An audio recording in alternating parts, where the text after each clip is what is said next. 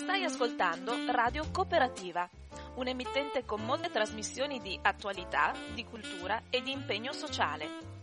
Con la possibilità per gli ascoltatori di intervenire usando il numero di telefono fisso 049 880 90 20 o per gli sms 345 18 91 685.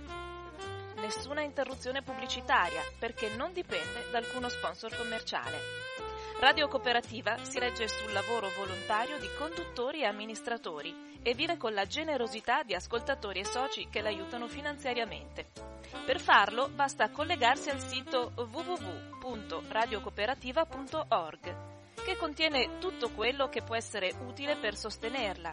Oppure si può usare il bollettino postale con il numero 120 82 301 intestato a Informazione e Cultura via Antonio da Tempo 2, 35 131 Padova. La frequenza principale è sui 92.7 MHz. Buon ascolto! Un cordiale buongiorno a tutte le persone sintonizzate su Radio Cooperativa. Eh, abbiamo oggi una trasmissione un po' fuori programma perché era già programmata per domani, ma non si possono programmare i funerali. Si tratta qua di un missionario che è arrivato in Italia e che vive in Italia in questo momento. Si chiama padre Franco Vialetto ed è comboniano e ha vissuto qualcosa come 45 anni in Amazzonia. Eh, con quello che sta succedendo, con quello che è avvenuto e come si trova l'attuale situazione del Brasile complessivamente, naturalmente in rapporto a tutto il resto del mondo perché non, non, nessuno vive da solo e nessuno è, lega, è, è appartato e, e, fa il suo mondo per conto suo, non può farlo. Allora eh, non, non, mi fermo nemmeno su quanto abbiamo fatto ieri sulla Epifania della Terra e ne, ne parleremo insieme anche di quello, ma eh, vorrei dare proprio la precedenza, intanto ringrazio, benvenuto a Radio Cooperativa, Padre Franco, Senti, io ti chiamo Franco, senti, mi, certo. mia mamma mi ha sempre chiamato Albino, tua mamma mi ha sempre chiamato Franco. Allora, allora ti, ci, ci, partiamo immediatamente. Senti, la cosa più semplice per me, eh, è vero che si può cominciare a fare domande, ma che una persona si presenta, che ha tutta una sua esperienza, che ha anche una sua visione e che possa dirsi un pochino a lei per quello che, ha vissuto, dove e come, e poi insieme poi eh, fare qualche altra domanda, io credo lanciati pure con libertà. Va bene, io ringrazio Don Albino, vorrei dire, come si dice in Brasile, dare un abbraccio a tutti voi carissimi amici che ci state ascoltando. Un abbraccio ben brasileiro, vero? Eh, un abbraccio ben brasileiro, né? Eh, che è molto importante perché è molto caloroso e un abbraccio fa sempre bene, non fa mai male a nessuno. E io sono contento di essere qui e di scambiare con voi due chiacchiere per dirvi un po', parlarvi un po' della mia esperienza in Brasile, che per me è stata bellissima e vi dico la verità, spero di ritornare il più presto possibile. Al momento non è possibile, ma appena recupero un po' la salute vorrei tornare in questa terra dove ho passato 45 anni e quindi è la mia terra. Scusami Io... se ti interrompo un attimo, ma che effetto fa tornare là dove si è nati, si è vissuti, ma siamo di un'altra, di un'altra realtà? L'esperienza che io sto facendo, tornando in Italia dopo 45 anni, mi sembra di essere in esilio, perché c'è tutta un'altra mentalità, un'altra maniera di vedere le cose, ma soprattutto io come missionario sto trovando un'altra Chiesa, che non è la Chiesa nella quale io sono vissuto per tanti anni. E questo mm, fa specie, ci fa pensare, riflettere, perché Dio è uno solo e noi stiamo fondando tante chiese differenti che penso che faccia confusione anche lui a riconoscere tutte queste chiese, però lui conosce non le chiese ma conosce le persone. E questa è la cosa più importante, perché anche Cristo non è venuto a formare una chiesa, ma è venuto a, a darci il suo amore quindi noi, perché noi possiamo innamorarci di lui, non delle chiese, perché le chiese sempre separano, dividono, mentre Cristo unisse. È il, problema, Franco, dissela qua. Abbiamo un Dio che è tutto spirito e quindi la carne pesa e la carne purtroppo sappiamo come è fatta, ma eh, il messaggio di questi giorni era il verbo si è fatto carne ed era questo il problema che abbiamo, che ci distingue e ci fa differenza perché la carne il più delle volte per il peso che ha la lasciamo perdere, anzi saremo contenti che stia distante perché noi abbiamo bisogno di stare bene dentro, capisci? Eh, ma, lasciamo ma... perdere, dai, andiamo avanti con la tua mm. esperienza. Quindi io sono stato ordinato prete nel 1972 e qualche mese dopo sono partito per il Brasile.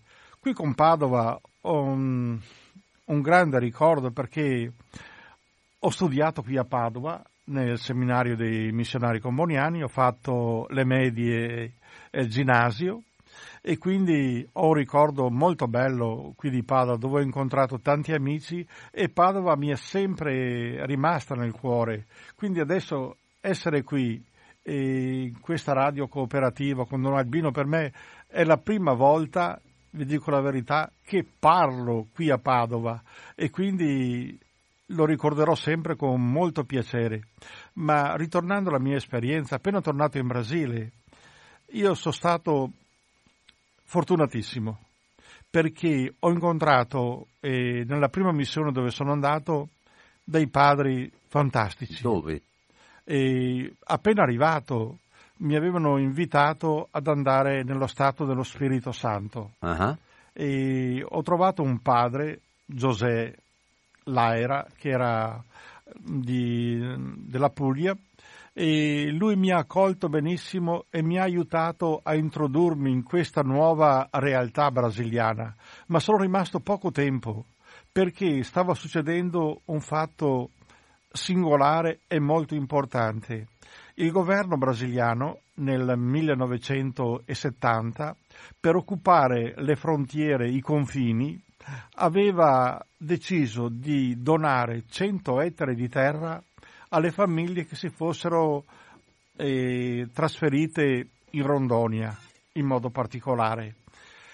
E molta gente dello Spirito Santo che aveva un pezzo di terra piccolo e la famiglia grande hanno intrapreso questa nuova avventura e sono partite verso la Rondonia. E noi comboniani ci siamo riuniti e abbiamo detto non è giusto che la gente vada via dalla sua terra e noi restiamo qui con chi?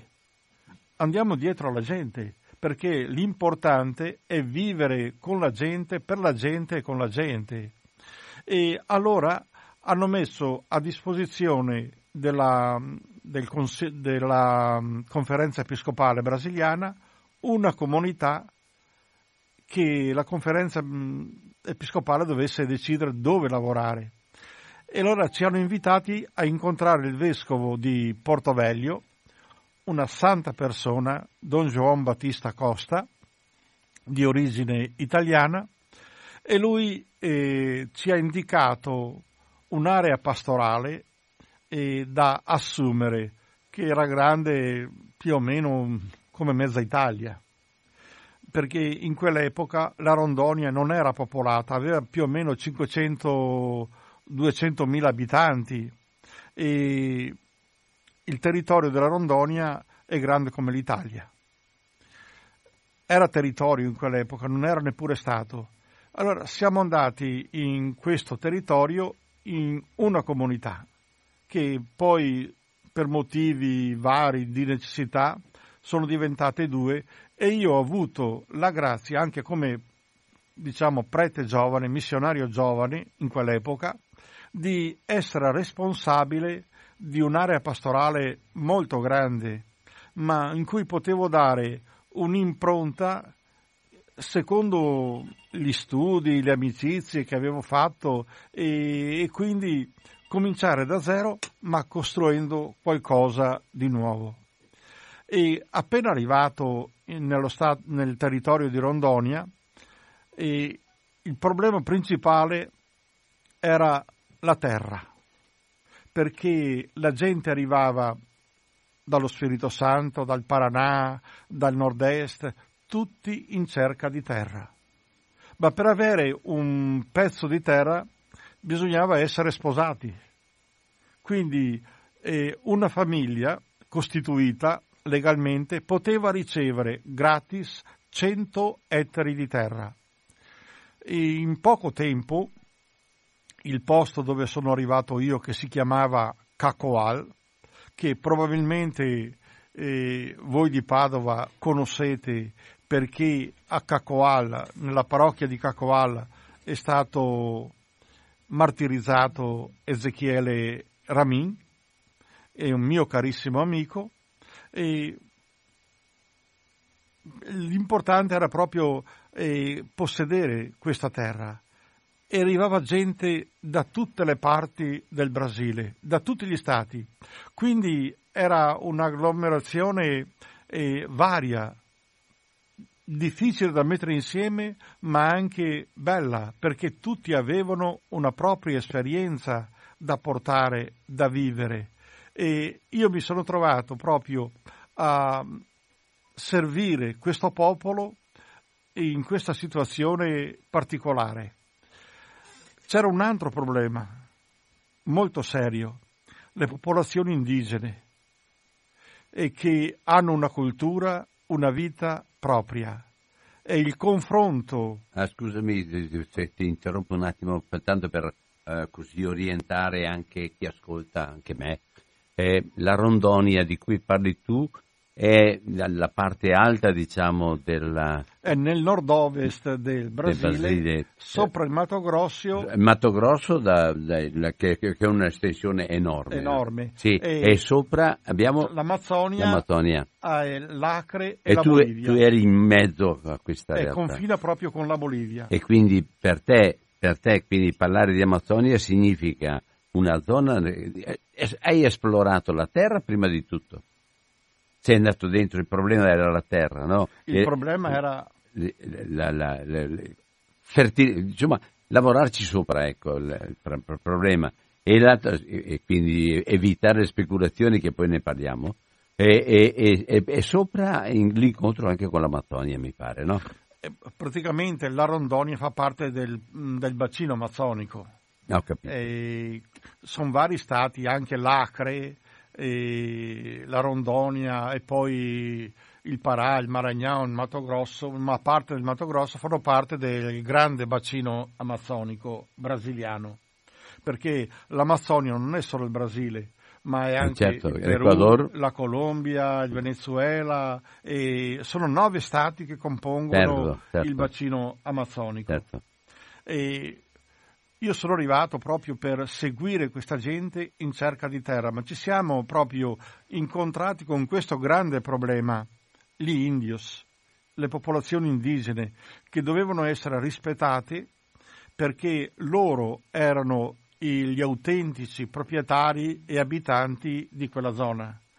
E io ho avuto la possibilità di incontrarmi con, in modo particolare con due popolazioni indigene, la popolazione degli indios Surui e degli indios Sinta Larga, che facevano parte proprio de, per usare una parola italiana, della parrocchia in cui io mi trovavo.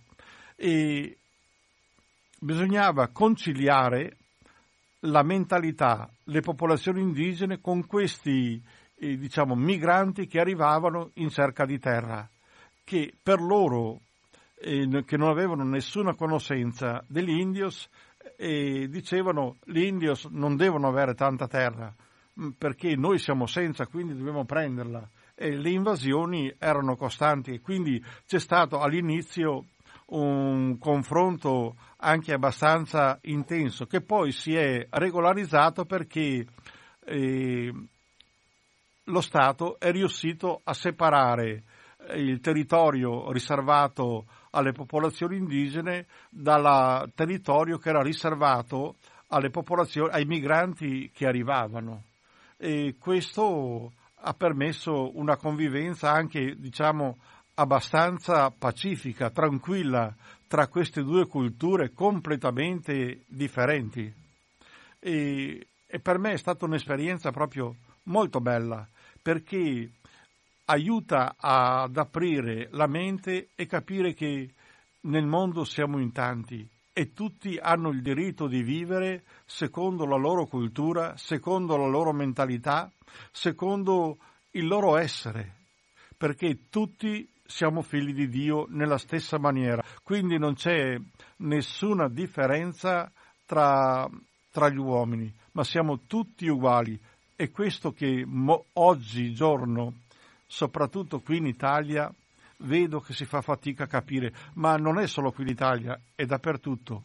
In modo particolare adesso anche, possiamo dirlo, in Brasile, perché il Brasile oggi sta conoscendo una situazione veramente drammatica, una situazione che aveva vissuto ai tempi della colonizzazione, ma che adesso sta diventando ancora peggiore perché si sta, si sta trasformando in una dittatura delle più atroci, delle più, eh, possiamo anche dire, banali, perché l'unica cosa che vale è il denaro, il resto non vale più niente.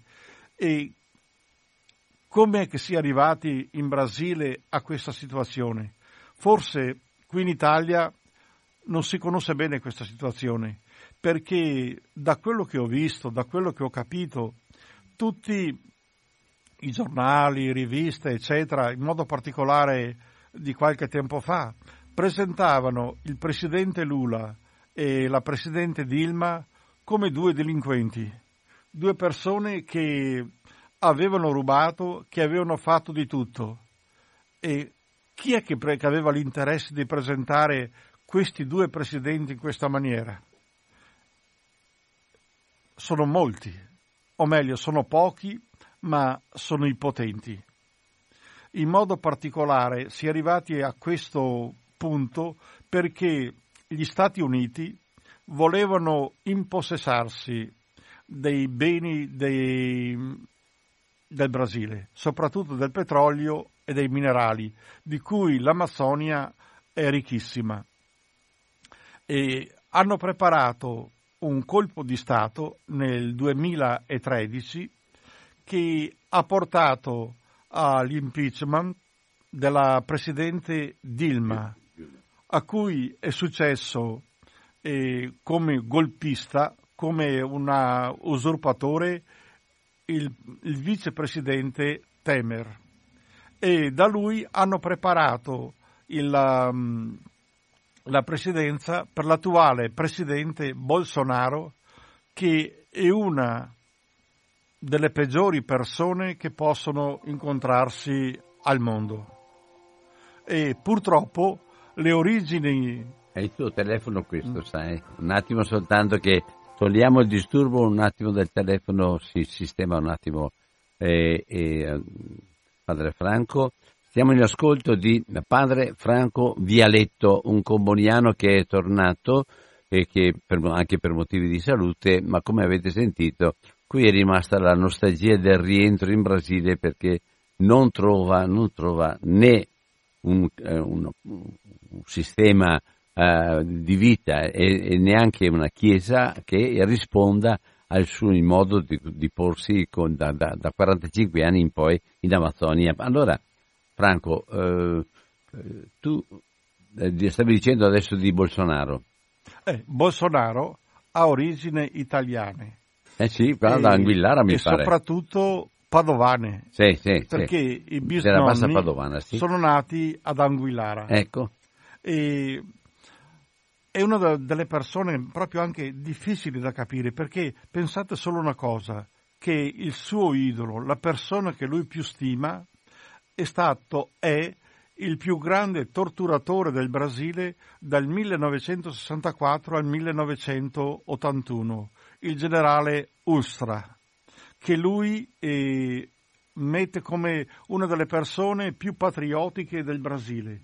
E questa persona ha massacrato nella tortura più di 700 persone, e tra le quali sono state prese anche l'ex presidente del Brasile Dilma Rousseff. è stata messa in prigione, è stata messa in carcere e anche Lula durante questo periodo della dittatura è stato messo in prigione anche lui, perché lottavano per la libertà del popolo, lottavano per la dignità del popolo e pensate che Lula è riuscito attraverso la sua politica a togliere dalla miseria assoluta più di 30 milioni di persone. E questo dava fastidio ai grandi, a, a quelli che avevano i soldi in mano, perché non volevano assolutamente dividere niente con nessuno, anzi volevano aumentare quello che avevano e degli altri non interessava assolutamente niente. Ed è per questo che nel 2013 è nato questo golpismo contro la Presidente Dilma che poi ha portato alla presidenza anche Bolsonaro. E, e perché Bolsonaro arrivasse alla presidenza hanno messo in prigione Lula. È un golpismo a furore di legge, mi pare di aver capito. Non so se, ho, se rendo l'idea, cioè si è serviti molto di tutti gli elementi di legge per poter colpire e usare la legge proprio per colpire direttamente. Hanno cambiato la legge, sì. hanno cambiato la Costituzione. A, a di legge, sì. Sì, ma hanno cambiato, no, eh, diciamo che la legge non è stata rispettata. Eh, hanno messo una nuova legge, hanno inventato, eh, hanno proprio falsificato e tradito la Costituzione brasiliana. E questo oggigiorno sta avendo un peso molto grande anche in un ripensamento perché tutti si stanno accorgendo che il Brasile in quattro anni ha perso praticamente eh, tutto quello che aveva conquistato in anni di lotta. Sia a livello internazionale come a livello nazionale. A, eh, soprattutto a livello internazionale perché il Brasile adesso è visto proprio eh, come un, un paese insicuro, un paese in cui non si può fare affidamento, un paese che ma, eh, non rispetta m- mm, i diritti umani. Ma rimane una speranza perché ultimamente Lula, anche se ha avuto la prigione, sta, sta ottenendo a livello anche di legge, sta ottenendo dei de, de, riconoscimenti diversi da quando è stato incriminato o no? Praticamente in Brasile tutto questo non è riconosciuto e si cerca solo di parlare male di lui e del partito a cui lui apparteneva, il PT, che sarebbe il partito dei lavoratori. Dei lavoratori. E si parla sempre male di lui perché non si vuole assolutamente che lui possa tornare al potere, che se ci fossero delle elezioni libere lui vincerebbe, io penso, con molta facilità. C'è qualcuno che paragona un po' alla vicenda di Mandela per quanto riguarda il, il rapporto con la prigione, no? Certo, Mandela un, aveva una grande amicizia con Lula. Lula si è avvicinato a tutti questi capi di Stato che lottavano per la dignità del loro popolo, perché i, i governi, se non si mettono al servizio del popolo, eh, perdono il loro valore. E per usare proprio anche il Vangelo di ieri, ogni potere che pensa a se stesso è menzognero e assassino. Perché pensate a Erode, quante bugie ha raccontato anche a quelle persone che andavano in cerca della stella, che era Cristo, e ha detto venite, avvisatemi perché voglio adorarlo. Eh. E lui cosa voleva fare? Voleva, contando bugie, voleva ammazzarlo. Aveva ammazzato Erode, aveva ammazzato anche i suoi due figli. Certo. E quindi eh, il potere oggi non cambia. Chi vive per il potere è disposto a qualsiasi menzogna e a qualsiasi assassinato. E pensate solo al Presidente degli Stati Uniti che ha fatto ammazzare nel suo paese delle persone. Um, e, e come questo sta continuando. Tutto questo mostra come il potere ammazza, il potere eh, imprigiona le persone. Cristo non è mai venuto a comandare, ma solo a servire. Allora, ehm, a parte questo, adesso mi interessava quello che stavi dicendo prima. Eh, La fatica è il modo con cui i nuovi arrivati in Rondonia che tu hai accompagnato hanno trovato anche lì gli indios e quindi le popolazioni indigene come è andata a parare quella, quella come dire, possessione, quel prendere possesso della terra e gli indios che sono stati in qualche modo messi in, messi in disparte. È stato anche una, un incontro abbastanza pacifico perché la gente, anche per mezzo dell'azione della Chiesa, eh, ha capito una cosa, che gli indios avevano il diritto di vivere loro, secondo la loro cultura e hanno rispettato molto eh, i confini riservati a queste popolazioni indigene, mentre alcuni chiamati fazenderos, che sono i grandi proprietari uh, terrieri. Eh, terrieri, volevano avere ogni giorno sempre più terra. E noi qui di Padova abbiamo un esempio grandissimo, come questa voglia di questo egoismo di avere sempre di più possa portare alla morte. E con me, nella mia missione, è vissuto anche padre Ezechiele Ramin, che è un grandissimo amico mio, che io avevo conosciuto ancora prima che fosse seminarista, in un campo di lavoro di Manitese, ma poi una volta diventato prete è venuto e stato destinato alla Rondonia, esattamente a Cacoal, e lui difendeva sia gli indios, di cui era un grandissimo amico, sia i piccoli proprietari, i contadini, che cercavano un pezzo di terra per eh, sopravvivere, ma questi grandi proprietari terrieri non guardavano in faccia a nessuno.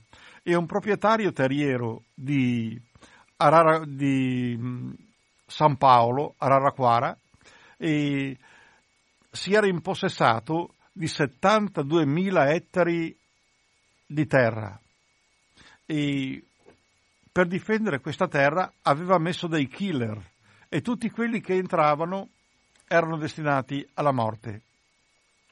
Padre Ezechiele... 72.000 ettari. Mm? 72.000.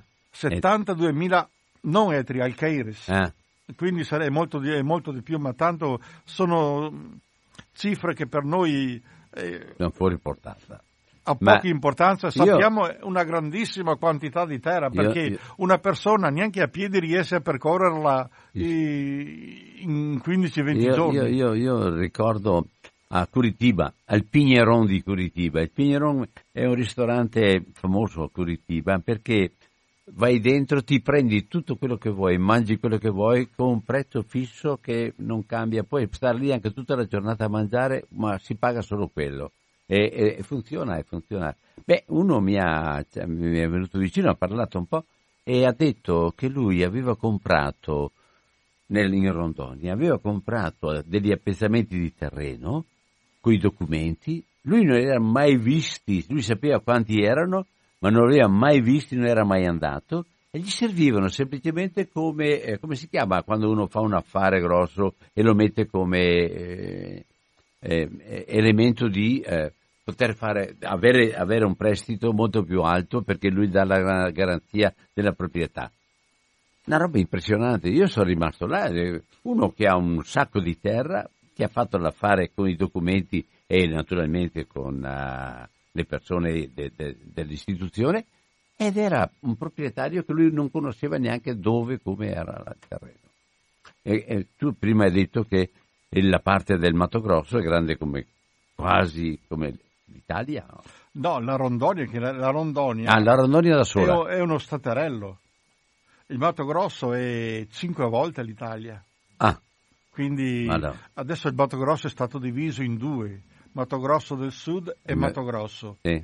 Ma è un Sono... territorio enorme dove anche molti italiani comprano terra e oh, senza andarci. Ho avuto la possibilità di attraversare col trenino del Pantanao per arrivare fino alle cascate in fondo. Comunque, la, la, eh, la, la domanda che volevo farti era eh, la vicenda di, di Ezechiele. Tu l'hai conosciuta da vicino? Sì, Ezechiele era molto mio amico. E era successo questo, che un gruppo di migranti, di contadini, stavano occupando un pezzo di terra che era dello Stato, ma questo fazendero che era di, forse prima ho sbagliato il nome, era di Arassatuba, aveva messo questi killer per ammazzare tutti quelli che entravano. Allora eh, Ezechiele aveva ricevuto da, aveva visitato una comunità di base eh, vicino a questo territorio e le donne le avevano detto padre fai qualcosa per i nostri mariti perché sennò quel fazendero li ammassa tutti. Ed Ezechiele col presidente del sindacato rurale eh, che, si chiama, che si chiama Adilio e che io conosco molto bene, sono andati a trovare questi contadini che erano in questo pezzo di terra e avevano dato questo consiglio. Uscite, perché la vostra situazione è molto pericolosa. Cerchiamo di risolvere questo problema con le autorità, in pace, con tranquillità, con serenità, ma anche con fermezza. Però in questo momento il mio consiglio è che voi dovete uscire da qui Abbandonare. per eh, risolvere il problema con le autorità. E quando la riunione è durata più o meno un, un'ora, mezz'ora, poco più, quando è tornato indietro, i killer che l'avevano visto entrare e avevano già deciso di eliminare perché la Chiesa dava fastidio in quanto difendeva i contadini e gli indios, lo hanno massacrato proprio vicino a questo mm, accampamento di migranti e l'hanno ammazzato verso mezzogiorno, verso mezzogiorno è stato incontrato il giorno dopo. E io ero in quell'epoca eh, superiore, vice superiore provinciale, il provinciale si trovava a Roma per una, per una riunione, quindi ho dovuto, ho accompagnato eh, nei minimi particolari tutta questa situazione e tra l'altro ho portato eh, il corpo di Ezechiele qui a Padova, dove il vescovo di Padova ha fatto poi i funerali nella parrocchia di San Giuseppe. Sì. E in questo momento eh, conosciamo i suoi fratelli, conosciamo la famiglia di Ezechiele ma in questo momento c'è in atto anche la causa di beatificazione di Ezechiele. Sì, la causa di beatificazione sta andando avanti, è stata eh, terminata in Rondonia, è stata terminata qui a Padova, Padova adesso, adesso, è a Roma. È a Roma. Mm. Ma, Ma Roma è eterna. Eh beh, certo ci vorrebbe che, Roma non sia eterna. Eh. Anche il Papa vive a Santa Marta perché sennò non ce la fare venire. No... Ma l'altro ha detto Roma è eterna, ma noi non siamo eterni. Eh certo, va bene. E quindi Comunque, avere un mi, po' di fretta sarebbe, va, va. sarebbe, bene riconoscere anche... Mi dà però la possibilità di agganciarmi ad un'altra cosa, se tu mi permetti Franco, ed è questa. Padre Ezechiele era stato presentato anche per il convegno sull'Amazzonia del Papa e molti avevano richiesto che fosse il suo esempio quello che in qualche modo dava l'impronta dell'atteggiamento da assumere. Raccontami un attimo questa storia del Papa in Amazzonia. Beh, prima finisci pure con questo ah, di beh, Ezechiele, no? Ah, un'altra cosa, vai, finisci. Eh, sono stati 230 vescovi brasiliani che hanno proposto che Ezechiele fosse il patrono del, del sinodo panamassonico, ma qui in Italia hanno avuto paura e quindi hanno preferito ammettere San Francesco. Ma i vescovi brasiliani che hanno una grandissima stima perché eh, Ezechiele in Brasile è praticamente conosciuto in tutte le parti perché è diventato un simbolo. Un po' come Romero d'America. Sì, un, con certezza.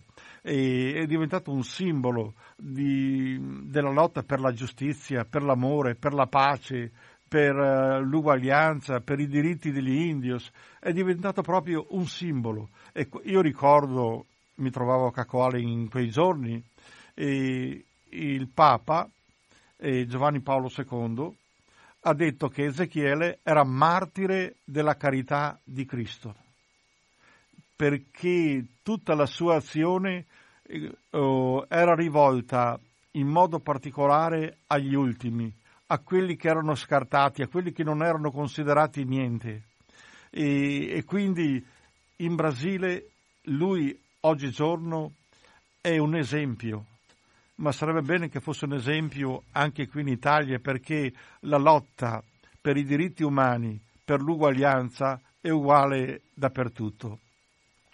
E il Papa, in, con questo sinodo panamazzonico, ha voluto proprio chiarire eh, l'importanza che, mh, che le culture, che le varie culture hanno nel mondo, che non si può assolutamente dire la Chiesa è uguale in tutte le parti, ma nella conferenza episcopale che hanno fatto a Medellin eh, il rispetto per le culture è stato sottolineato in una maniera fortissima, perché non si può dire che tutti devono vivere alla stessa maniera, ma tutti devono vivere con dignità secondo la cultura che, in cui sono cresciuti e vissuti. E questo è importantissimo. E, e questo sinodo panamazzonico ha voluto chiamare proprio l'attenzione eh, sulla grande realtà amazzonica che oggigiorno sta correndo dei rischi grandissimi perché l'egoismo umano e la mancanza di rispetto verso le popolazioni indigene stanno portando a una distruzione completa eh, dell'Amazzonia. Pensate che in luglio i grandi proprietari terrieri hanno inventato una nuova data, il giorno del fuoco, e in quel giorno hanno dato fuoco in vari punti dell'Amazzonia a, alla foresta distruggendo migliaia e migliaia di ettari di terra. E, e Bolsonaro ha dato tutto il suo appoggio a questa distruzione perché per lui quello che è, è importante sono le ricchezze che l'Amazzonia ha. E fra l'altro ha affermato che gli indios è un popolo di vagabondi, di un popolo che non ha voglia di lavorare e un popolo che deve essere praticamente sterminato. E fare delle affermazioni del genere vuol dire proprio negare qualsiasi diritto umano alle persone che, lì, che abitano in questi territori. E purtroppo eh, la propaganda e gli interessi danno tutto l'appoggio a, a queste a, queste, a questa mentalità che non rispetta nessuno. E questo è, è molto grave. E nel sinodo panamazzonico il Papa ha, ha voluto che si riflettesse, si meditasse anche sul tipo di chiesa che deve esserci. E qui io vorrei fare una, mm, un'esperienza personale, no? La chiesa oggigiorno in una maniera diciamo molto superficiale mm, che dovrebbe essere approfondita si basa su due aspetti o sul battesimo o sull'ordinazione se si basa sull'ordinazione dei preti fornere, uh, formeremo solo una chiesa clericale che non porterà assolutamente a niente perché ci sarà un gruppo che sarà come una nuova casta che non si interessa eh, dei veri problemi della gente. Mentre se la Chiesa è fondata sul battesimo, tutti quelli che sono battezzati devono partecipare in una maniera attiva, devono essere loro i protagonisti di questa Chiesa.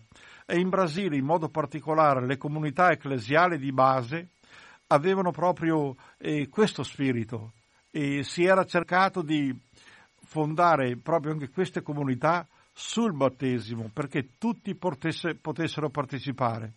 Per esempio, io avevo una parrocchia che era più grande del Veneto, avevo più di 120 comunità nel, fuori dalla città e 26 in paese, eravamo in tre, in tre missionari e la, noi eravamo al servizio di questa gente perché erano loro che portavano avanti tutti i discorsi con i vari ministeri. Ma anche l'Eucaristia? Eh? Anche l'Eucaristia? E c'erano i ministri dell'Eucaristia, ancora l'Eucaristia non era ancora possibile, il Papa eh, ha dato questa prospettiva, questa possibilità, perché preti non ce ne sono e forse anche un bene. Certo. Perché bisogna fondare proprio la Chiesa sui ministeri, ognuno ogni battezzato deve assumere la sua responsabilità. Abbiamo, abbiamo purtroppo accettato il discorso eh, piramidale, il discorso della, della, de, del potere religioso, l'abbiamo accettato in pieno. Lo spirito non è dei preti, neanche dei vescovi, neanche del Papa, lo spirito è di tutti. È presente tutto in tutti. Ma noi non accettiamo che sia in tutti, ma soltanto alcuni che distribuiscono.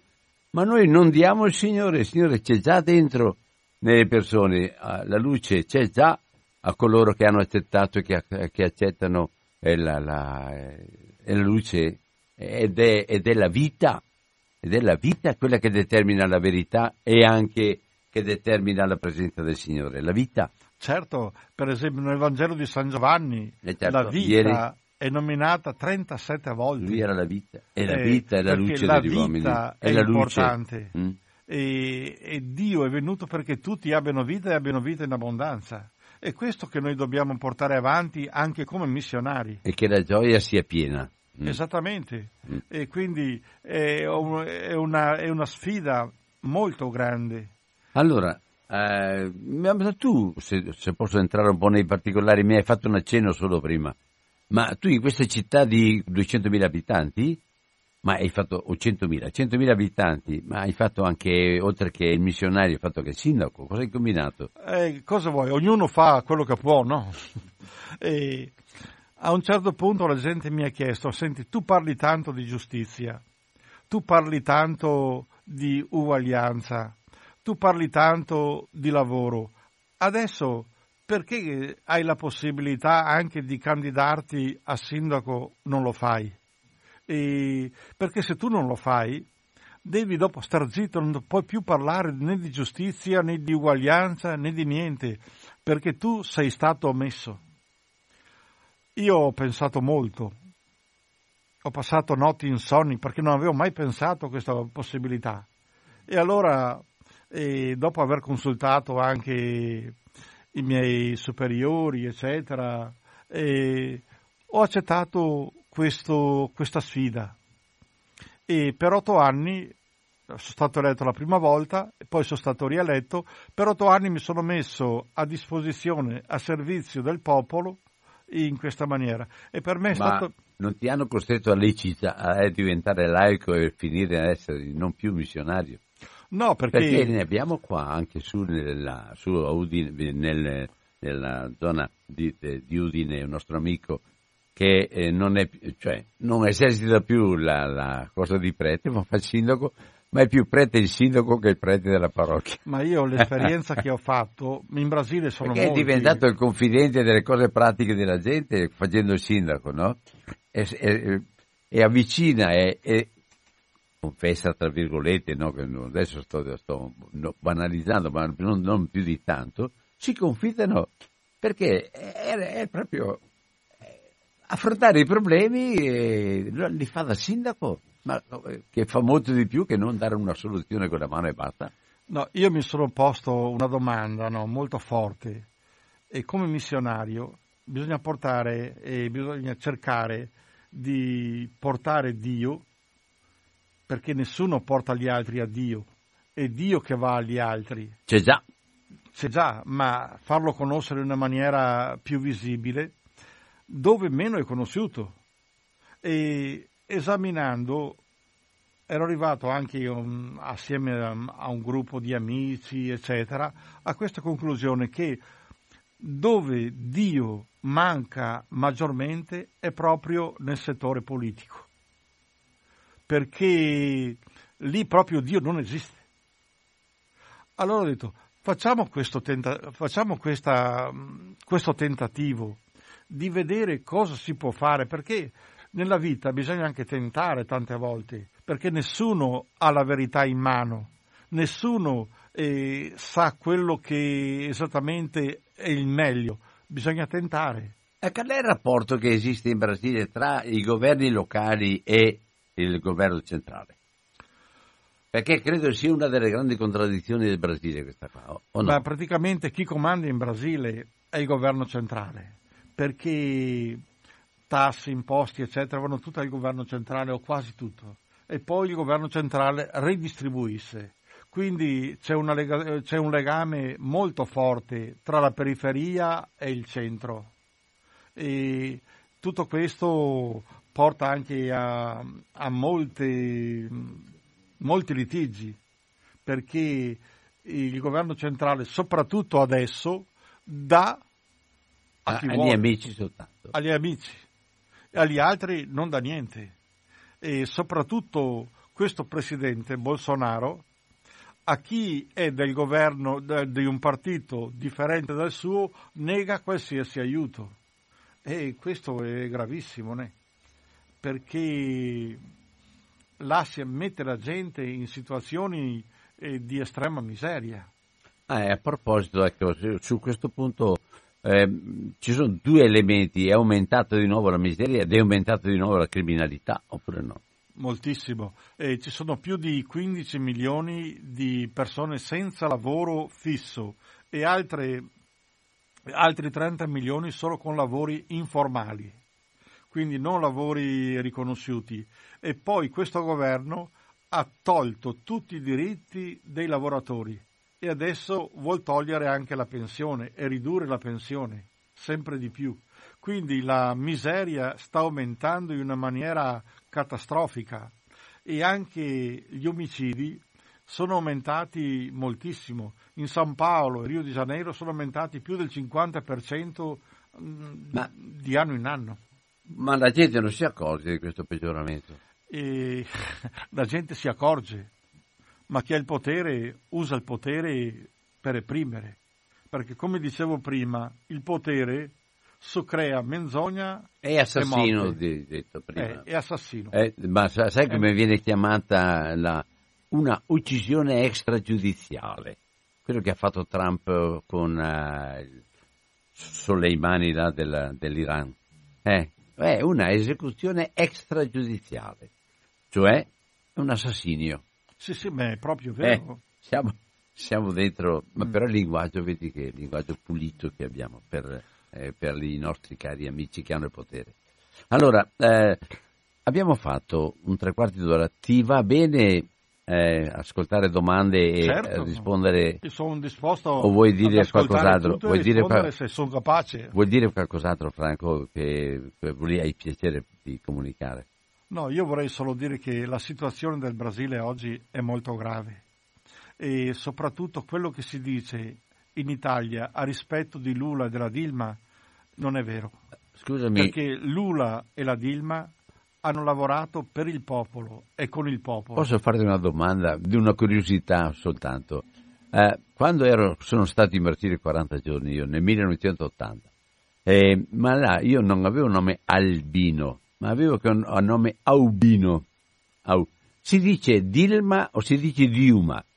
Guarda, eh, le, le pronunce sono varie da Stato a Stato. Ecco, io ero paurista. Normalmente eh, la L si pronuncia come U, Diuma. Diuma, ah ecco, sono d'accordo. Allora, sempre 049 880 90 20, state ascoltando Franco Vialetto, padre Franco Vialetto, che è stato 45 anni in Brasile, in particolare proprio nella zona dell'Amazzonia, i confini con l'Amazzonia, anzi in mezzo, insomma, in mezzo di qua e di là, insomma, ecco. C'è già subito naturalmente la curiosità e le telefonate, pronto? Sì, sono Lucio, buongiorno. Lucio, buona giornata. Ecco, allora, io vorrei domandargli una cosa, no? ah, anche a tutti questi sapienti, perché mi sono un povero ignorante sai dirmi se Saddam Hussein stato qua per, perché voleva trattare il petrolio in euro e non più in dollari? Perché Senti una cosa, posso domandarti Lucio per eh. cortesia, eh. stiamo dentro alla, sì, alla, sono alla arrivare, avuto che arriva là Albino, se no te chiudo e ve lascio parlare voi altri.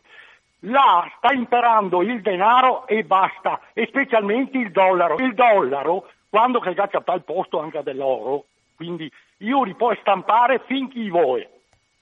E se ti non te stai al dollaro, ti distruggono così per Gheddafi, così per Lula, così per Chigerio qui de, del Venezuela. E adesso posso anche chiudere. Questa è la ragione prima Dopo arriva anche il petrolio, perché loro, l'egemonia Wall Street, me ha creato la crisi del 2008, va bene Donaldino?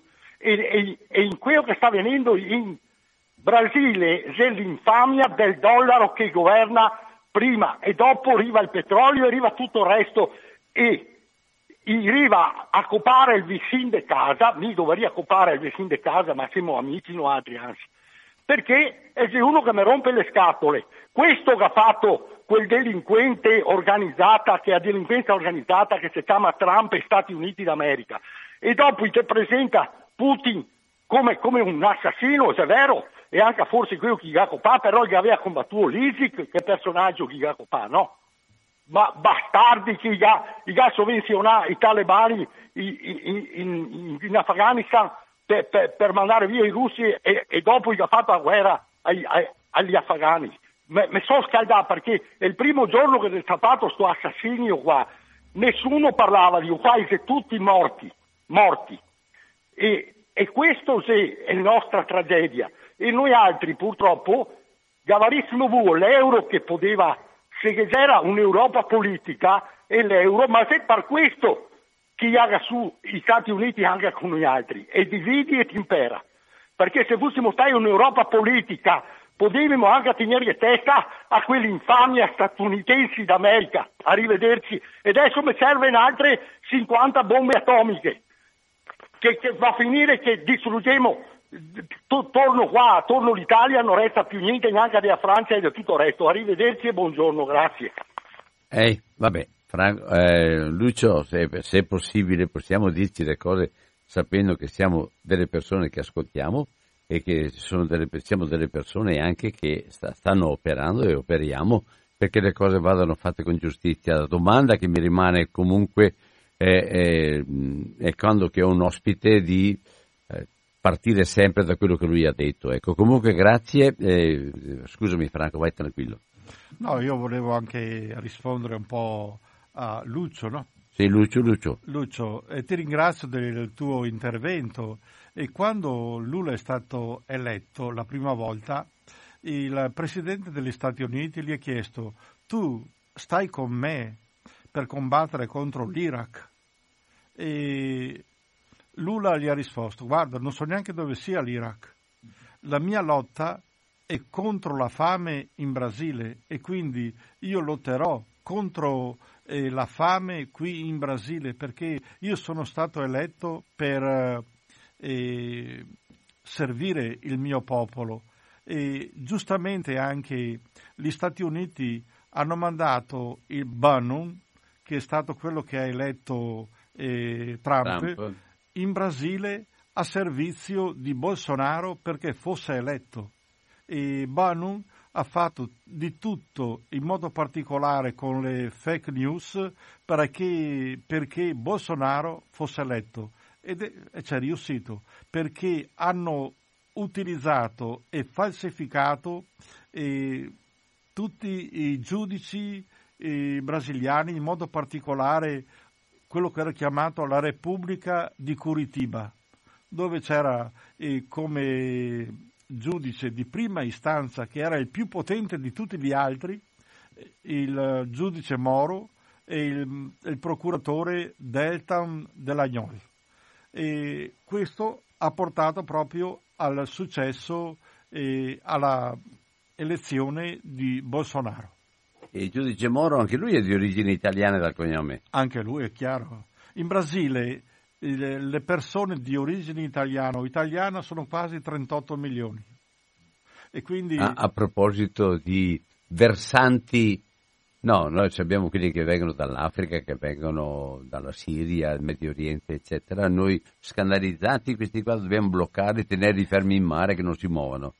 Noi siamo andati però, e sono, i nostri sono arrivati dovunque in Canada come negli Stati Uniti, in Venezuela come in Brasile e nelle altre parti. Però questo non fa parte della nostra storia, non ci ricordiamo, siamo più ricordati perché noi siamo quelli che vanno a lavorare e che portano il benessere agli altri. Pronto? Ah, c'è il telefono. Pronto? Pronto, pronto, ciao Albino. Ciao, ciao. Questo è stato in Brasile.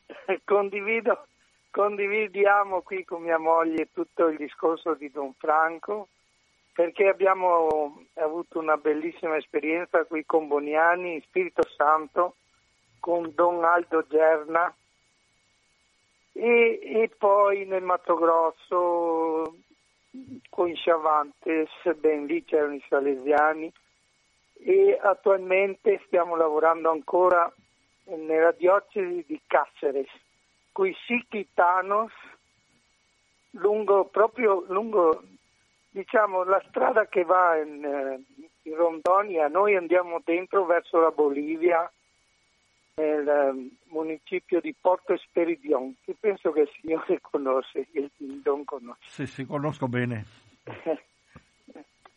e abbiamo vissuto il periodo di Lula che ha portato veramente un aiuto alle persone marginate, agli indigeni, perché il progetto Luz para Todos e tante altre cose, la Borsa Famiglia per le scuole, per i genitori, e adesso purtroppo la situazione è cambiata. Vi ringraziamo della trasmissione, ci troviamo in, in sintonia. In sintonia, grazie. Guarda, Antonio.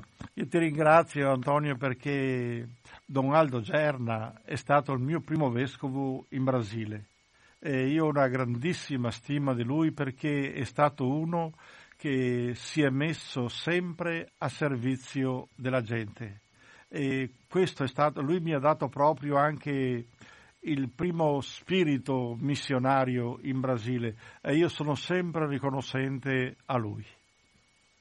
Eh, volevi dire qualcos'altro riguardo a questo che ha accennato Antonio? No, oh. quello che dice è proprio vero. Né? E Lula ha, ha, cercato proprio di, di rispettare tutte le popolazioni indigene e anche riservare le loro terre, che fossero rispettate le loro terre, la loro cultura. E quindi in questo senso ha fatto un'opera grandissima. E lui è venuto proprio in soccorso alla gente, fra l'altro ha creato un progetto mia casa, mia vita, mia, mia casa, mia vita e voleva costruire più di 5 milioni di case semplici per i poveri, per quelli che non avevano casa e, fra, e io posso dire ha aiutato molto anche me a Cacoal, dove io sono riuscito a costruire eh, 1500 case per quelli che non avevano casa. Mm-hmm. Allora, sempre 049 880 90 20 Radio Cooperativa, stiamo ascoltando Franco Vialetto, do, padre Franco Vialetto, pronto? Pronto, ciao Albino e un saluto particolare al tuo ospite. Ciao Nives. Dunque, tu hai detto 35 milioni di italiani o di discendenti di italiani in Brasile. Sì. Ma questo è avvenuto in più di 100 anni. Se calcoliamo fra 100 anni in Italia, sicuramente avremo 50 milioni di musulmani. Quindi vedi bene che i conti dovresti farli Ma devi spiegarmi come hai fatto i conti tu. Ma sicuro, perché le famiglie dei musulmani sono molto più numerose delle famiglie italiane e fra cento anni, stando così le cose, si moltiplicheranno e saranno più degli italiani. Sta tranquillo, anche il nostro paese sarà non che io sai, sia contro i musulmani, assolutamente no, ma vorrei pensare che il futuro ci riserverà anche queste sorprese. Buona giornata a tutti. Ah, grazie, ciao Lives. Tu Franco cosa pensi? Ma guarda, gli italiani che sono andati all'estero, se dovessero, se dovessero tornare tutti non ci sarebbe neanche posto in Italia, né? perché Brasile, Canada, Venezuela. Stati Uniti, Venezuela, Argentina, eh, Colombia, eh, ce ne sono tutte le parti, in America Latina e in America del Nord, Nord certo. e anche in Messico, né? e sono molti. anche se non si parla molto del Messico. E quindi noi dobbiamo abituarci ad avere una mentalità mondiale. Siamo tutti fratelli e Dio è uguale per tutti. È la grande novità, la grande, ed è, ed è la, il problema che dicevo prima, si è fatto carne. Quando diciamo questo, diciamo la realtà piccola, povera, ma è, è fragile, ma di tutti però, non quella nostra perché siamo i cattolici. Pronto? Sì, buongiorno, sono Alberto. Ciao Alberto. Saluto a lei e al suo ospite. Grazie. Io credo che invece questa sia l'ennesima situazione dove siccome vince un politico di destra bisogna eh, delegittimarlo, bisogna distruggerlo, bisogna parlarne male e invece bisogna santificare chi ha perso. Eh, non credo che ci siano situazioni dove eh, si possa tanto perché ha vinto una persona che mh, ha promesso sicurezza e laddove la sicurezza non c'è, la gente lo chiede perché insomma il Brasile era un paese tra i tanti paesi del Sud America dove la criminalità è non solo diffusa ma spietata, spietata e particolarmente aggressiva. Io conosco, ho anche un cugino lontano, cugino che vive in Brasile che quindi mi può, mi può raccontare. E, e, quindi credo che sia l'ennesima volta dove si cerca di delegittimare un politico perché non è gradito sul discorso, di, anche perché con tutto il rispetto, le cose che sono state dette qui sono delle opinioni e quindi non è che l'opinione di una persona diventa la verità assoluta, sono delle opinioni rispettabili quanto vogliamo, ma questo sono e questo restano. Dopodiché concludo quando si dice che tutto è, è manipolato in un certo senso per colpevolizzare Lula, farlo eh, sembrare vittima perché c'è un sistema che ha costruito diciamo, uno scandalo eh, attorno a lui, è la stessa cosa che è successa per quanto riguarda, apro e chiudo la parentesi, dopo chiudo anche la telefonata, stesso sistema che si è usato per Salvini.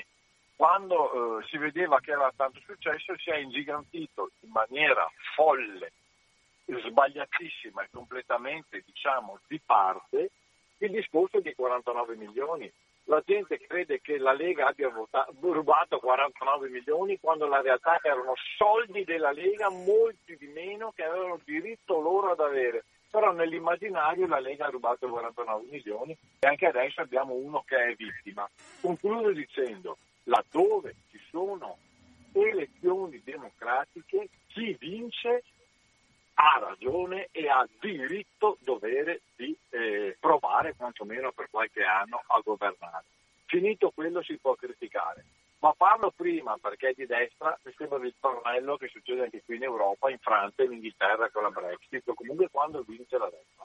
Non no. è il sistema per costruire una società migliore, anzi, grazie per lo spazio, comunque arrivederci. Buona giornata, ma Alberto devi permettermi però, proprio quello che tu dici sui fatti, proprio quello sei tu che invece dai già la tua definizione di una realtà che è la realtà del Brasile, dove l'esperienza, e, Franco qua ha parlato della sua esperienza, dove non ha detto che, la, che, è la verità assoluta, dove ha portato, certamente porta la sua opinione come tu porti la tua, ma che tu abbia da giudicare e, e, e, dire che lui è soltanto ideologico mentre tu sei coso, sei che porti i fatti, eccetera, ecco su questo a me dispiace, ma sei caduto tu nel, proprio nel rovescio di quello stavamo dicendo. Scusami, questo è un ospite, ma ci tengo a precisare questa cosa. Vai Franco.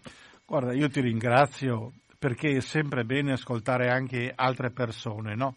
Ma eh, tu hai detto dove ci sono elezioni democratiche. E, eh, dove ci sono elezioni democratiche bisogna rispettarle. Per esempio, Dilma è stata eletta democraticamente, ma è stata estromessa dal suo governo per un colpo di Stato.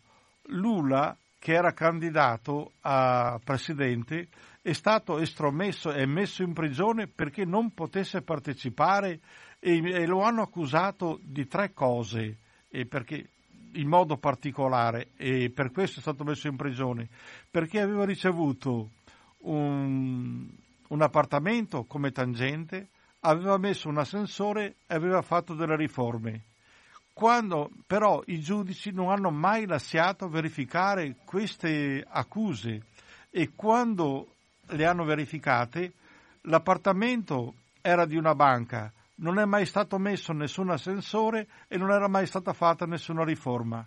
E quindi tutto questo mostra chiaramente che molte volte le elezioni sono manipolate e non democratiche, mentre, e questo è un fatto, Dilma è stata eletta democraticamente e aveva vinto in una maniera chiara, lim, limpida, senza nessun eh, sotterfugio. Quindi quando ci sono elezioni democratiche, io sono il primo a dirlo, devono essere rispettate e accettate fino in fondo, mentre non è stato fatto questo né con la Dilma e non è stato permesso neppure a Lula di essere candidato alle elezioni. Allora, a parte poi, eh, per quanto riguarda quello che sta avvenendo a proposito di criminalità o d'altro, mi pare di capire che non è che sia diminuita perché c'è maggiore repressione e perché c'è molto più uso della polizia anche per far fuori la gente. No, è aumentata in modo particolare del 50% sia a San Paolo come a Rio de Janeiro. E questo è il punto sul quale mi dispiace Alberto, però se i dati sono di un certo tipo, questi sono dati, non sono solo opinioni, sono dati, se sono di un certo tipo, a me dispiace, ma è molto ideologico la tua posizione, basta lo dico con molta chiarezza, con molta schiettezza, perché è, è, è proprio la manovra che non, non, posso mandare giù. Adesso abbiamo anche una bella sorpresa. È arrivato il fratello di Ezechiele eh, Rami, è arrivato Antonio, mi pare, è uno dei fratelli, è qua adesso con noi ed è, abbiamo parlato questa, quest'oggi della, della, della, sua opera e del suo valore in questo momento anche proprio come testimone molto apprezzato, molto amato anche in Brasile. Allora, eh, sempre 049 880 90 20. Antonio, siediti pure qua con noi. Allora, c'è un'altra telefonata immediatamente. Pronto? Eh, buongiorno, parla Marco Di Mestre. Ciao. Saluto gli ospiti e vorrei fare una domanda veloce per capire ha parlato di incendi della foresta amazzonica. Volevo capire se gli incendi della foresta amazzonica avvengono dove ci sono gli indios, dove ci sono i poveracci, oppure eh, nei terreni dei latifondisti, tanto per farmi un'idea di, di, come, eh, di cosa accade, insomma. Vi saluto, buona giornata, grazie. Ciao. Eh, gli incendi capitano dappertutto, ma in modo particolare dove ci sono i, questi grandi terreni di latifondisti, perché per, impia- per avere pascoli bisogna distruggere la foresta, bisogna di annientarla e bruciando non si sa dove ci sono anche le popolazioni indigene e molte popolazioni indigene Dio sono state proprio costrette a emigrare per causa di questi incendi e molti sono anche morti una domanda che mi rimane forte. Una volta tolta l'humus con, la, con, la, con l'incendio, eccetera, che resa ha il terreno? Che un, mi pare uno strato molto piccolo di humus. Eh, serve solo come pascolo, come erba e basta. E quindi serve per i grandi latifondisti per mettere eh, buoi dentro. Che clima c'è in questo momento al sud? Eh, eh, là è caldo in questo momento. Beh, il, la stagione. Da, l'Amazzonia è sempre caldo, ci sono solo due stagioni, epoca asciutta e epoca, epoca delle, piogge. piogge. Adesso è un po' l'epoca uh, asciutta e le piogge cominciano normalmente in ottobre-novembre e vanno fino a maggio e quindi questa è l'epoca proprio di bruciare. Ma scusami, se mi dici partono ottobre-novembre fino a maggio, allora siamo a gennaio? Sì, sì.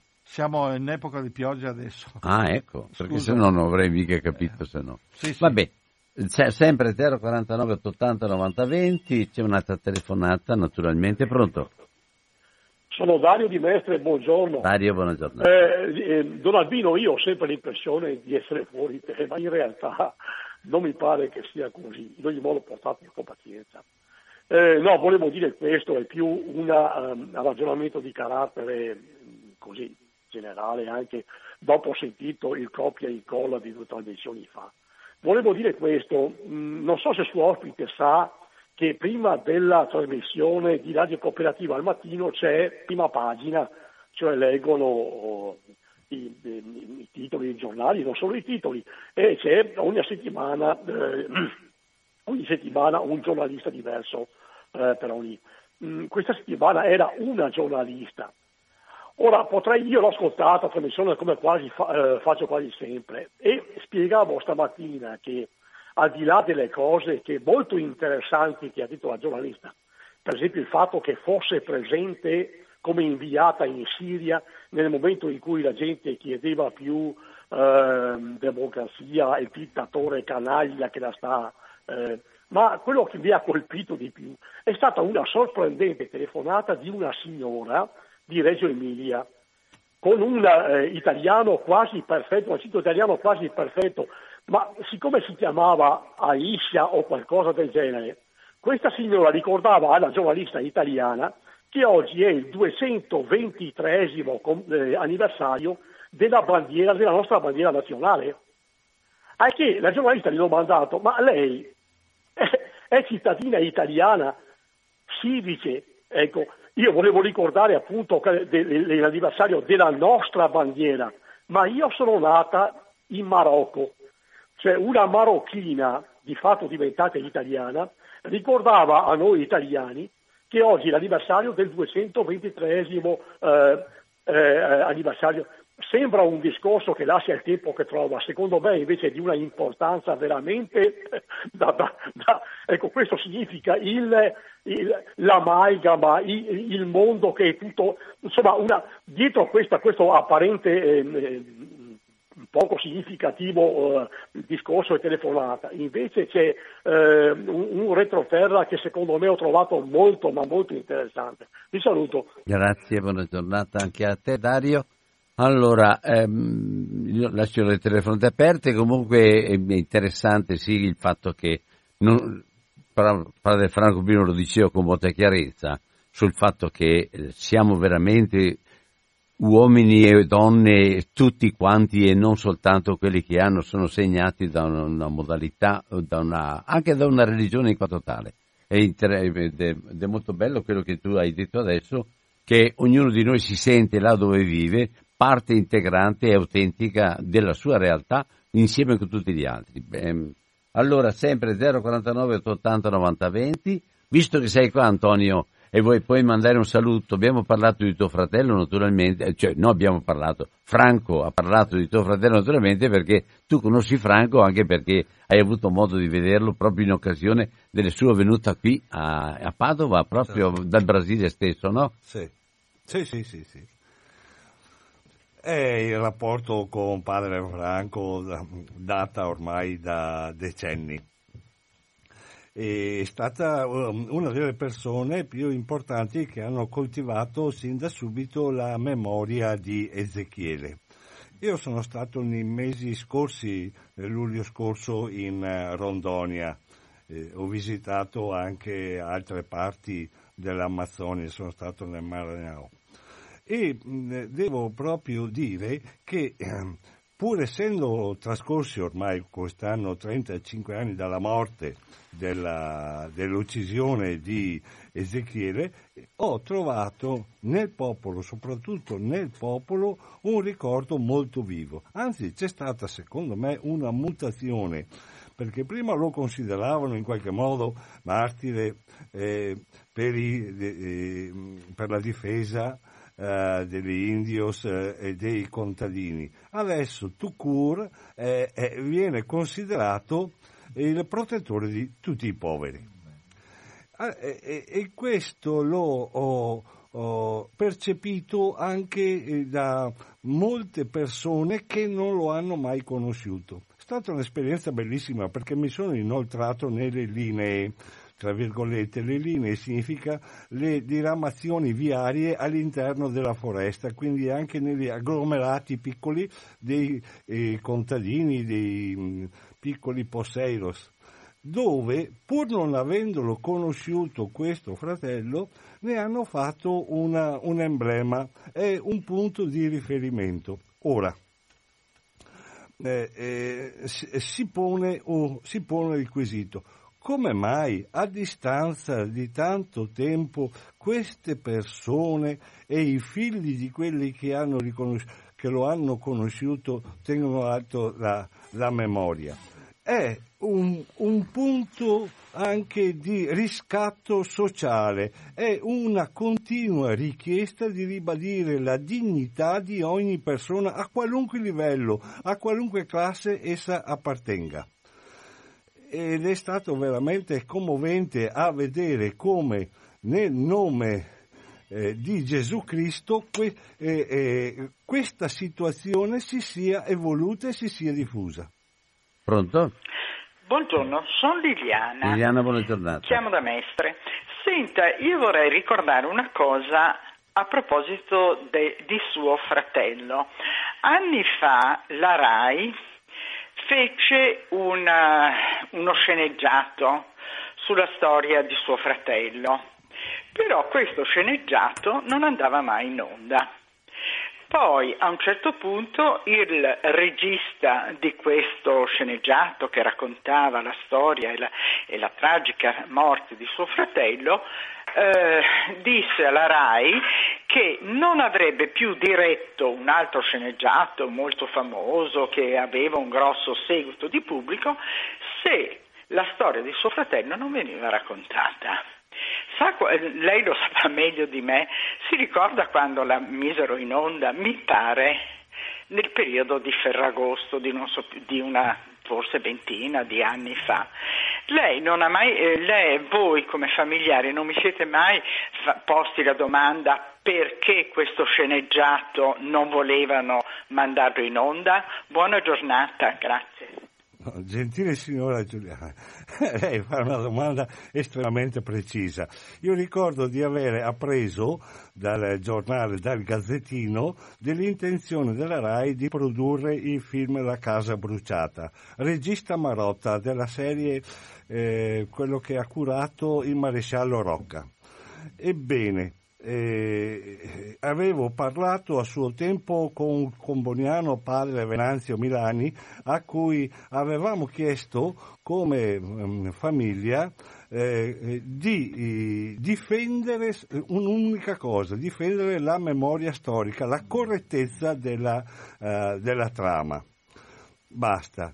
Poi, eh, eh, in effetti, eh, io ricordo di aver visto in televisione maggio, maggio, non il periodo di no. agosto che lei diceva, il film nella sua interezza. Per un certo periodo poi eh, è stato diffuso nelle, negli incontri che si facevano con, in varie circostanze, biblioteche, parrocchie, eccetera. Però eh, sì, è, and- eh, è, andato in onda, è andato in onda. Su, su questo sono sicuro. Allora, sempre 049 880 9020. Facciamo anche altre domande anche a Padre Franco. Siamo verso la conclusione della trasmissione. Pronto?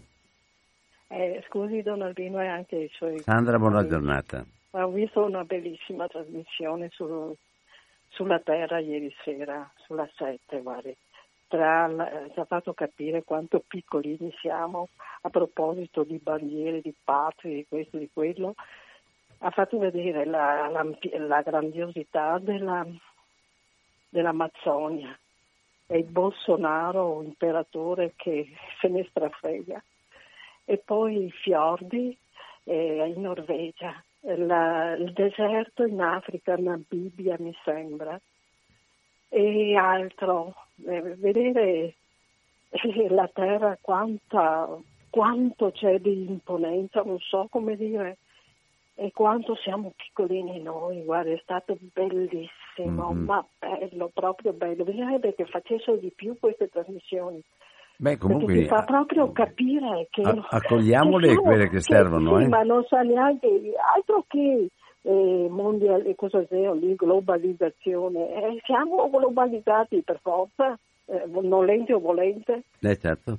Grazie, ma è stata bellissima la conduttrice una, la Colò. Va Molto, bene, molto, grazie. molto bella, sa, molto bella proprio. Grazie. Grazie a voi. Buona giornata. Bolsonaro ti, ci ha detto però, ci ha fatto capire quanto se ne strafrega quell'uomo di- Eh, ma non solo, dell'ambiente. non solo. Eh, Va bene, non solo, non solo, anche qualche qua da Miatre Vicenza, poi, per Purtroppo. carità, è un, un cesso di città. Scusi, cesso nel senso Mi che dai occasione, strafrega. grazie Sandra, Grazie. mi dai occasione di eh, fare un, momento di, così, di riconoscimento, di riconoscenza reciproca anche cioè, perché non sono io che devo ringraziare, siamo tutti insieme dentro, perché ieri abbiamo fatto un'esperienza insieme dentro a un posto difficile da trovare, ma è un posto dove veramente c'è la dissacrazione della terra che è data perché abbia da splendere la vita sia delle, delle- delle- delle piante, sia degli animali, sia delle persone. Ma eh, abbiamo altre opere, altre cose che sono più importanti per noi e questo continua dentro a una volontà di non cambiare, non cambiare il paradigma con cui ci rapportiamo con la terra, non cambia, è ancora l'economia al centro.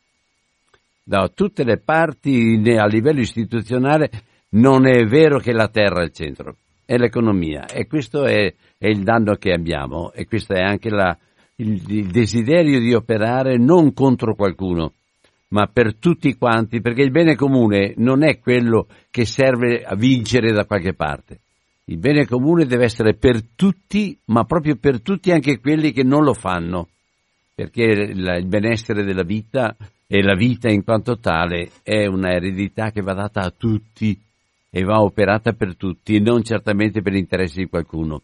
E se c'è anche qualcuno che, che continua a speculare per i propri interessi, sappia che lo desideriamo perché sia per tutti anche per lui, non contro di lui. Questa cosa qui è difficile perché generalmente abbiamo da contrastarci nei conflitti, vero Franco? Ma nei conflitti mai, mai rompere il rapporto di, di- di- di rispetto e di desiderio di bene per tutti, anche di quelli che purtroppo non hanno nessun desiderio di farlo. Vabbè, questa è una considerazione che mi è venuta grazie alla cosa del suggerimento della Sandra. Rimangono aperte, rimane aperto, la- voi sapete che ci tengo molto agli ospiti, quindi non, non- non intervengo più di tanto, ma mi, mi interessa molto e quindi 049 880 90 20. Stiamo ascoltando padre Franco Vialetto con Boniano e stiamo ascoltando anche Antonio Ramin, il fratello di Ezechiele, che ha appena riferito adesso di quello come sono andate le cose, visto che conosce da di dentro tutte le vicende che riguardano non soltanto la vita, ma anche il dopo vita di Ezechiele. Dopo vita biologica, perché la vita di Ezechiele continua, abbiamo sentito con, con molta, con molta franchezza, adesso Franco ha detto che la scoperta di que- quello che avevi detto tu prima, che i vescovi brasiliani avevano chiesto di mettere Ezechiele a- subito a- ad essere il, il testimone della, della sinodo pana- Eh. Mm. Allora, c'è 049 880 90 20, c'è qualche altro che desidera eh, comunicare? Mi pare che altrimenti chiudo la trasmissione e, e- e ci, ci risentiamo. In un altro momento c'è già la telefonata, mi pare, immaginavo. Pronto? Ah, eh, ciao Albino, eh, saluto gli ospiti molto interessanti, sono Marco da Marghera. Senti, ieri sei stato no, nella Pedemontana, no? Sì. L'Epifania della Terra.